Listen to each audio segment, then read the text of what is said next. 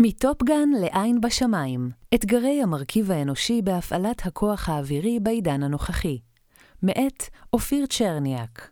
מתוך בין הקטבים, גיליון 11-12, עוצמה אווירית.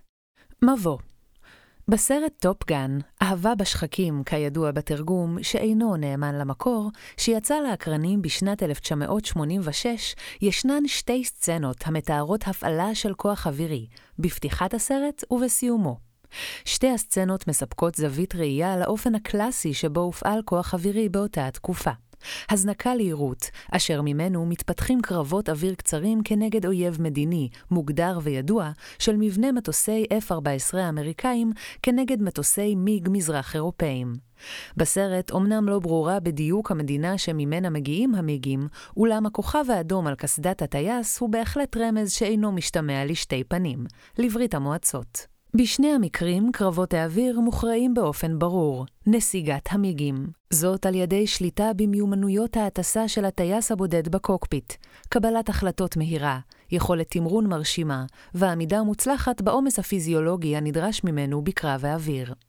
גם במהלך הסרט המתאר את הכשרת הטייסים בבית הספר המתקדם לקרבות אוויר, Top Gun, מושם דגש רב על יכולות הפרט והעבודה העצמאית, או במקרה הטוב כצוות של שני אנשים, טייס ונווט, כאשר ההיררכיה ביניהם ברורה כמפתחות להצלחה. לא בכדי זה הסרט העיקרי שתרם רבות להפיכתו של השחקן תום קרוז לכוכב הוליוודי. מבריק, הדמות המרכזית בגילומו בסרט, היא מעין גיבור על מודרני, שולט במטוס ללא עוררין, מסייע לחבר במצוקה, אמיץ ומסוגל להתגבר על קשיים פיזיים ומנטליים במהירות. 15 שנים מאוחר יותר, בסרט Black Hawk Down, המבוסס על קרב שהתרחש בשנת 1993 במוגדישו, בירת סומליה, בין כוחות צבא אמריקאים לבין מיליציות סומליות, הפעלת הכוח האווירי רחוקה מרחק שמיים מארץ מהמתואר ב Top Gun. הפעילות בקרב היא לא של טייס בודד, אלא של כוח אווירי המהווה חלק מצוות לוחם רחב יותר, המונה לוחמי קומנדו ולוחמים על הקרקע, הפועלים כנגד גורמים א-מדינתיים בתווך אזרחי עוין. כמו כן, הכוח האווירי המתואר בסרט, בניגוד למוצג בטופגן, כבר אינו כל יכול, אלא פגיע לירי מהקרקע של טילי כתף שאכן גורמים להפלתו. בהמשך לכך, בסרט עין בשמיים שיצא לאקרנים ב-2015, ושמתאר את אתגרי ההפעלה העכשווית של כוח אווירי, הסצנות המתארות את הפעלת הכוח הופכות להיות מורכבות אף יותר. בסרט מדובר בהפעלה כנגד גורם א-מדינתי, בתווך המערב אזרחים, אנשי צבא ופעילי טרור. בנוסף לכך, הפעלת הכוח כוללת מספר רב של גורמים מודיעיניים ומבצעיים ממדינות שונות, מכילה מגוון כלים, אשר חלקם מאוישים וחלקם מופעלים מרחוק, והצלחת הפעולה, שקשה להגדיר בדיוק מהי וכיצד היא נמדדת, תלויה בגורמים רבים בשטח ובעורף. דוגמת הסרטים אינה מובאת כאן לשם האנקדוטה בלבד. קולנוע הוא כלי מרכזי בעת המודרנית לביטוי רוח הזמן, הצייטגייסט, אוסף הרעיונות, המוסכמות, הדעות והשקפות העולם המאפיינים את התקופה. ובהתאם לכך, כל אחד מהסרטים מבטא את אופן הפעלת הכוח האווירי, את האתגרים ואת הדילמות האופייניות להפעלה זו, בהתאם לתקופה שבה הוא צולם והופק. השונות בהיבטים השונים בין הסרטים ממחישה את השינויים שחלו באופן הפעלת העוצמה האווירית בעשורים האחרונים. שינויים אלו אינם תוצר של התקדמות טכנולוגית בלבד, אלא סביר יותר להניח שהם מתקיימים כתגובה לשינויים שחלו בעולם בעשורים האחרונים. סקירה מפורטת של שינויים אלו היא מעבר לגבולות מאמר זה, אולם ראוי לציין רק כי אפיון מקובל של העולם כיום מבטא את השינוי שחל מעולם דו-קוטבי ובעל מרכזי כוח מדיניים וברורים, לעבר עולם אשר מתואר בראשי התיבות VUCA, Volatility, עולם תזזיתי, שבו השינויים הולכים ונעשים תכופים יותר מיום ליום. Uncertainty, אי-ודאות, הקושי להסתמך על תהליכים ועל כלי תחזית שעליהם הסתמכו בעבר. קומפלקסיטי, מורכבות, שילוב כאוטי של גורמי השפעה ומשתנים רבים, יוצר קושי לחזות את יחסי הכוחות ביניהם ואת השפעתם המצטברת לאורך זמן. ambiguity, עמימות, התייחסות לקושי לחזות את העתיד, בטווח המיידי, הבינוני והרחוק, ולהיערך לקראתו. מאפייני הכוח האווירי מצרף מאפייני העולם מחדש מייצר אתגרים חדשים עבור הכוח האווירי, אשר לאורך השנים עבר שינויים בקצב מהיר, וכעת הוא נדרש להתמודד עם מציאות עמומה, מורכבת ומרובת שינויים. המאפיינים המסורתיים של כוח אווירי בעת המודרנית כוללים הימצאות בחזית הטכנולוגיה הצבאית, פיקוד ריכוזי, ריכוז השליטה על כלל הכוחות האוויריים במספר מוגבל של מוצבים קרקעיים, והתמודדות עם אופוזיציה חזקה המאיימת על כישורי המטוס, מערכי טק"א, תותחי נ"מ ומטוסי יירוט מנגד. מאפיינים אחרים המוזכרים בספרות הם נדירות הכוח, רמה גבוהה של זמינות ומוכנות תמידית להפעלה, וכן כוח אש רב, קטלני ומדויק, אשר לעתים אחראי גם למחיר גבוה בטעות האופייני גם הוא להפעלת הכוח האווירי. מעבר לכל אלה, בשנים האחרונות התפתחו מאפיינים נוספים לכוח האווירי, אשר מאפשרים לו גמישות פעולה הכרחית להתמודדות עם העולם המשתנה. בין מאפיינים אלו נמצאים לוחמה אווירית משולבת מגוון פלטפורמות מסוגים שונים, מטוסי קרב, מסוקים, כלי טיס מאוישים מרחוק, לוויינים וכדומה, יכולות פעולה ממוקדות המסייעות לפעול בשטח אורבני ובתווך אזרחי, וכן ניסיון לאינטגרציה בין מערכתית ובין היררכית של משימות הפיקוד, השליטה, התקשורת, המודיעין, המעקב והסיור באמצעות טכנולוגיה תומכת. כפי שניתן לראות, מאפייני העולם ואתגרי הכוח האווירי בעידן הנוכחי המתוארים בספרות המקצועית, משתקפים גם בתיאור הקולנועי של הפעלת עוצמה אווירית. מתיאור של הפעלה בין-מעצמתית, פשוטה יחסית בטופגן, זוג מטוסים אמריקאים אל מול זוג מטוסים סובייטים, לעבר ההפעלה המוצגת בסרט Eye in the Sky משנת 2015. הפעלה המערבת מספר רב של גורמים ופלטפורמות אוויריות, בתווך אזרחי אורבני כנגד פעילי טרור, שקבלת ההחלטות באשר לאופן ההפעלה מושפעת מהשינויים התדירים במציאות ובסביבה המבצעית. ההפעלה של עוצמה אווירית אפקטיבית תחת המאפיינים שתוארו לעיל, מציבה אתגרים רבים למרכיב האנושי העומד מאחוריה, אשר נדרש לטווח רחב ומגוון של מיומנויות וכישורים על מנת להתמודד עם המציאות המורכבת בהצלחה. הלוחם האווירי נדרש לפעול בתווך לא טבעי, תוך כדי חלוקת קשב לתנאי הסביבה המשתנים ללא הפסק, וכמעט ללא יכולת לפצות על טעויות ולאחריות הכרוכה בהפעלת עוצמת אש קטלנית.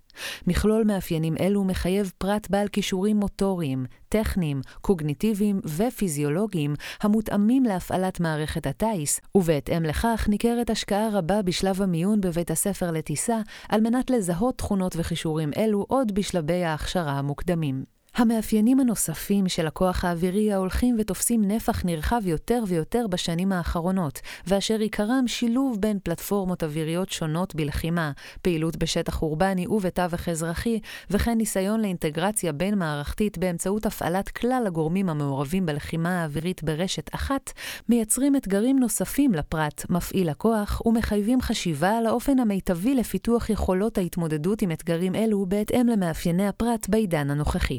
מאפייני הדור על פי ההגדרה המקובלת, בני דור הוואי בארץ הם צעירים שנולדו בין השנים 1980 ל-1995, טווח המציב את ילידי שנים אלו כמסה עיקרית ומשמעותית בקרב מפעילי כוח אווירי בהווה.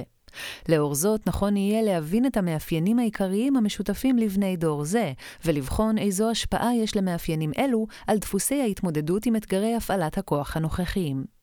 סקירה מדוקדקת ומקיפה של מאפייני דור הוואי דורשת מאמר נפרד, וגם אין הכוונה לעסוק בשאלה השיפוטית, האם הדור הזה טוב יותר או פחות מדורות קודמים. אולם שווה להתעכב על מספר מאפייני התנהגות ואישיות המוסכמים על מרבית החוקרים כרווחים בקרב בני דור הוואי וכרלוונטיים לאופן ההתמודדות עם אתגרי הפעלת הכוח. ביטחון עצמי ואגו חזק לצד עיסוק אינטנסיבי במשוב.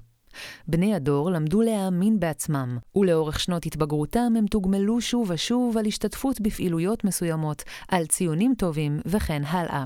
הם למדו כי הם ראויים וזכאים לתגמול על מאמציהם ולהכרה בזכויותיהם.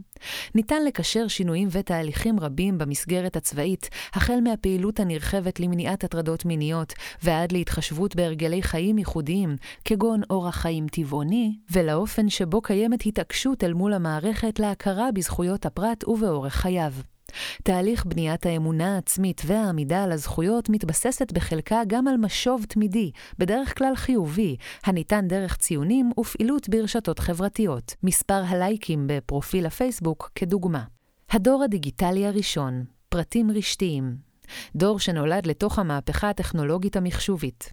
השפה הדיגיטלית היא עבורם שפת אם, והם עושים שימוש רב ברשתות חברתיות לטובת בניית העצמי, לרכישת הון חברתי ולהתעדכנות תמידית סביב תחומי עניין. ההתנהלות היומיומית עבורם היא שכל הידע לו הם נדרשים נמצא במרחק קליק אחד מהמקלדת. מוכוונות לעבודת צוות ובשלות כישורים חברתיים. אחת המשמעויות המרכזיות של מהפכת המידע שאליה נולדו בני דור זה, קשורה בשינוי מאפייני התקשורת הבין-אישית ביחס לדורות קודמים. שינוי זה הוא מורכב, ומכיל קצוות מנוגדים בקרב בני הדור. מחד, קיים חלק מהותי של בני דור הוואי הרגילים להיות בקשר מתמיד עם חבריהם, בין אם במסגרות השונות, ובין אם כחלק מתרבות הפנאי שלהם. כתוצאה מכך, המימד החברתי אצלם חזק הן במסגרות לימודיות והן במסגרות תעסוקתיות, והם נהנים ממשימות צוותיות. מאידך, מתקיים לצידם גם הקצה השני של אלו, אשר נשאבו למדיה הדיגיטלית והרשתית על חשבון יצירת קשרים בין-אישיים, עכברי מקלדת או ילדי סימולטורים, כפי שהם נקראים לעתים בבית הספר לטיסה, בעולם הפיזי, ולפיכך הם מוצאים את עצמם בשלב הגיוס לצבא טרם הבשלת הכישורים החברתיים שלהם. מוגנים. כבר מגיל צעיר הונחו בני הדור לסמוך על הוריהם ועל הרשויות ולפעול על פיהם. זאת מכיוון שבעולם הכאוטי שבו הם גדלו, מערכות סמכותניות אלו סיפקו להם סדר ומשטר.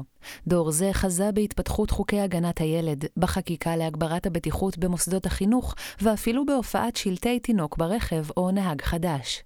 תחושת מוגנות שבמידה רבה גם מסרסת, שכן דור זה נוטה להישען יותר ויותר על הוריו, עד כדי שהאחרונים מכונים לעתים הורי הליקופטר, קרי כאלה החגים כל העת סביב ילדיהם. קונבנציונליות לצד שחיקה בסמכות מסגרות היררכיות מסורתיות. הסביבה המוגנת שבה גדלו הפכה את בני הדור לשמרניים, כאלה המקבלים את החוקים החברתיים שהוריהם לימדו אותם. רצונם בסדר ובשיטה בתוך מציאות כאוטית מביא אותם פעמים רבות לבחור במוכר ובידוע על חשבון העזה ופריצת מסגרות. קונבנציונליות הדור באה לצד השינויים הטכנולוגיים בסביבה וההסתגלות המהירה לשינויים אלו, ומשתלבת עם נתונים לגבי ירידה בהתנהגויות עברייניות ומסוכנות בקרב בני נוער בארצות הברית לאורך השנים. יחד עם זאת, ראוי לציין כי התחושה הרווחת בשנים האחרונות בקרב אנשי מקצוע ואנשי חינוך, היא שבקרב הדור הזה חלה שחיקה בקבלת הסמכות של מסגרות היררכיות מסורתיות, סמכות הורית, חינוכית ואף צבאית, המתבטאת בהתפוגגות החשש מעוצמת המערכת כנגד הפרט. מה ההשפעה של כלל מאפיינים אלו על האופן בו בני דור הוואי מתמודדים עם הפעלת כוח אווירי? רמת הביטחון העצמי ותחושת המסוגלות הגבוהה האופייניות לבני הדור הכרחיות להתמודדות עם השינויים התדירים והמערכות הטכנולוגיות המאפיינות את הכוח האווירי ולפעילות בשדה הקרב המודרני. זה היה נכון גם בעבר, ומגמה זו מקצינה בהווה. כמות המערכות, הטכנולוגיות והממשקים שאותם חווה מפעיל הכוח האווירי הולכת וגדלה עם השנים. יחד עם זאת, הצד השני של חוזק האגו והרמה הגבוהה של הביטחון העצמי הוא היכולת להתמודד עם כישלון, או לחילופין להכיל תוצאת פעילות אשר אינה ברורה בשלב הראשוני, ואשר אינה מאפשרת משוב ברור על אופן הפעילות. זהו מצב המנוגד למתן המשוב התמידי והברור שליווה את תהליך ההתבגרות בקרב בני דור זה. העובדה שהמסה העיקרית של מפעילי כוח אווירי בעידן הנוכחי מורכבת מבני הדור הדיגיטלי הראשון, מסייעת מחד להתמודדות עם שלל הטכנולוגיות המתקדמות, ומאידך גם מדרבנת קליטה של פיתוחים טכנולוגיים נוספים. מעניין בהקשר זה להקשיב לדבריו של רב סרן מתן, סגן מפקד טייסת אדיר, F-35, הסוקר את התפתחות מושג הטייס הטוב, ושם הדגש על יכולות הטייס כיום לשלוט ביכולות הטכנולוגיות של המטוס ולאבד את המידע המופק מהן. אם היית שואל מה זה טייס טוב, מעולם ה-F-15, F-16, מי שמתמרן יותר טוב. התפתח לעולם של מי שמתפעל את מערכות הנשק יותר טוב. ואני חושב שבעולם של F-35 זה לזהות, לנתח את המידע כשהמטוס עוזר לך. אולם, עלייה וקוץ בה. להסתמכות על טכנולוגיות עלול להיות גם מחיר, כאשר הטכנולוגיה אינה זמינה, או כאשר עקב כשל כלשהו היא אינה נותנת את המענה המתאים לצורך. דוגמה לכשל הנוצר בהסתמכות בלעדית על טכנולוגיה ניתן היה לראות במקרי ההגעה של חיילים ללב שטחים בשליטה פלסטינאית, עקב ניווט בהסתמך על יישומון Waze. מוכוונות עבודת הצוות ובשלות הכישורים החברתיים. בני הדור המוכוונים לעבודת צוות עשויים להשתלב היטב בהיבט הצוותי ההולך ותופס מקום מרכזי בהפעלת כוח אווירי. כפי שניתן היה לראות גם בסרטים, הפעלות הכוח האווירי הופכות להיות מורכבות יותר, ונדרשות לתכלל מספר רב של אלמנטים העובדים כצוות להשגת המשימה. הרשתיות המאפיינת את שדה הקרב והפעלת הכוח האווירי בהווה היא טבעית לבני הדור הן במובנה הטכנולוגי, שימוש במערכות רשתיות חדשות, והן במובנה התרבותי. עבודה ברשת היא מספר נרחב של פריטים המתממשקים ביניהם לטובת משימה משותפת. לצד זאת, חלק ניכר מבני דור הוואי, אשר פיתח את כישורי תפעול טכנולוגיות מתקדמות על חשבון הכישורים החברתיים, יצטרך לעבור תהליך הכשרתי ופיתוחי בתחומים אלו, לאור חשיבותם להפעלת הכוח. מוגנות חלק ניכר ממפעילי הכוח האווירי עושה זאת תוך כדי סיכון חייו, אם בחצייה לעומק שטח האויב, ואם בהגעה לגבולות מעטפת הביצועים של כלי הטיס או המעטפת הפיזיולוגית לטובת ביצוע המשימה. כך שאין מדובר במוגנות פיזית, אלא במוגנות מפני האחריות לקבלת ההחלטות. האינטראקציה בין שליטה מרכזית לבין התפתחויות טכנולוגיות המאפשרות להעביר בזמן אמת את תמונת כלי הטיס לעמדת השליטה, עלולה ליצור הישענות יתר של מפעיל הכוח על השולט, ההופך להיות המקבילה למעין הורה הליקופטר, שבזכות פיתוחים טכנולוגיים עלול לחוג כל העת סביב מפעיל הכוח, וכך מתוך הרצון לגונן ולהיטיב, למעשה לסרס את עצמאותו של מפעיל הכוח. חשש זה מתאים לממצאים המורים שהטמעת מערכת השוב היבשתית צייד תרמה לעלייה בשכיחותם של דפוסי פיקוד פרטני ביבשה ולירידה בשכיחותם של דפוסי פיקוד משימה. וכן לתיאורים נוספים על כך שמערכות שוב מתקדמות משפיעות על שינוי האיזון בין חופש לריכוזיות לכיוון של ריכוזיות יתר. קונבנציונליות המציאות הכאוטית ומולה הרצון בסדר ובשיטה מובילים לבחירה במוכר ובידוע על חשבון העזה ופריצת מסגרות, היא אפיון של העולם כיום, אך גם תמרור אזהרה למה שיכול להתרחש בשדה הקרב. שכן, בדומה למציאות, גם שדה הקרב הוא כאוטי ומעורר רצון בסדר ובשליטה, כך שהנטייה הטבעית של מפעילי הכוח בני דור הוואי, לאור ההתבגרות בסביבה מגוננת, עלולה להיות בחירה במוכר ובידוע, במה שנלמד ושתורגל במסגרות ההכשרה, ולא בדרך של העזה ופריצת גבולות. לאור ניתוח זה ניתן לזהות כי האתגר העיקרי של תהליך ההכשרה הבסיסית ושל האימונים, לאחר מכן לכל אורך תקופת השירות המבצעי, הוא לתת כלים למפעיל הכוח האווירי לנהל את המתחים השונים שהם נגזרת של מאפייני העידן, הדור והסיטואציה שבהם הוא נדרש לפעול. בין מתחים אלו נמצאים בניית תחושת מסוגלות לצד יכולת ההתמודדות עם כישלון ופעילות בתוצאה סופית לא ברורה. הכשרה מעצם קיומה אמורה לפתח תחושת מסוגלות חיובית לגבי ביצוע המשימה שאליה היא מכשירה. תחושת מסוגלות זאת נבנית בדרך כלל סביב התנסויות מוצלחות וקבלת משוב חיובי עליהן. יחד עם זאת, לאור מאפייני שדה הקרב הנוכחי והעובדה שבמקרים רבים ההכרעה בו אינה ברורה והגדרת משימה כהצלחה או כישלון היא מורכבת, יש צורך לפתח בתהליך ההכשרה והאימון יכולת להתמודד עם כישלון ולהכיל תוצאה שאינה ברורה באופן מיידי ולהמשיך בביצוע המשימות. אימון אווירי שבו אין משוב מיידי על תוצאות הפעילות הוא מנוגד הן להיבט המדידות בתרבות הארגונית של חיל האוויר, והן לדרך שבה התפתחו בני דור הוואי. בה בעת, אימון כזה ואימונים המייצרים תחושת כישלון מעת לעת, הם אימונים הכרחיים על מנת לדמות פעילות הקרובה למצב האמת שבו ייתקל מפעיל הכוח. היכרות והסתמכות על טכנולוגיה לצד יכולת קבלת החלטות ללא אמצעי עזר מתקדמים. הטכנולוגיה מהווה מכפיל כוח בהפעלת כוח אווירי. ברמת הפרט, הפעלת הפלטפורמה בעזרת מערכות טכנולוגיות, וברמת המערכת, שליטה על מספר רב של פלטפורמות מסוגים שונים במרכז אחד, בעזרת היתוך מידע ממערכות שונות. לאור זאת, תהליך ההכשרה והאימון חייב ללמד את מפעיל הכוח לעשות שימוש במערכות אלו לטובת ביצוע המשימה, וזוהי אכן נטייה טבעית בקרב מפעילי כוח בני דור הוואי. יחד עם זאת, ההסתמכות על מערכות טכנולוגיות אינה יכולה להיות מלאה. מגבלות הטכנולוגיה, כשלים טכניים והאופציה של פגיעה במערכות על ידי הצד שמנגד, מחייבים לכלול בתהליך ההכשרה והאימון גם התמודדות עם מצבים אלו ופיתוח יכולת לקבלת החלטות וביצוע המשימה גם ללא אמצעים טכנולוגיים מתקדמים. כשם ששימוש בווייז אינו יכול להוות פתרון מלא למי שנדרש ליכולות ניווט במסגרת ביצוע משימותיו. פיתוח יוזמה ויצירתיות לצד פעילות בהתאם להנחיות ברורות.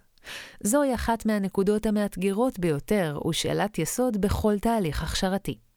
מחד, תחושת המוגנות והקונבנציונליות שהתפתחו בקרב בני דור הוואי מסייעות להם להישמע להנחיות ברורות מצד השולט. תכונות אלה הן הכרחיות ליכולת להפעיל כוח אווירי המורכב מריבוי פלטפורמות באופן מוצלח. מאידך, היוזמה והיצירתיות הן תכונות הכרחיות בשדה הקרב באשר הוא, ובייחוד בעידן הנוכחי מרובה השינויים והכמעט בלתי אפשרי לחיזוי.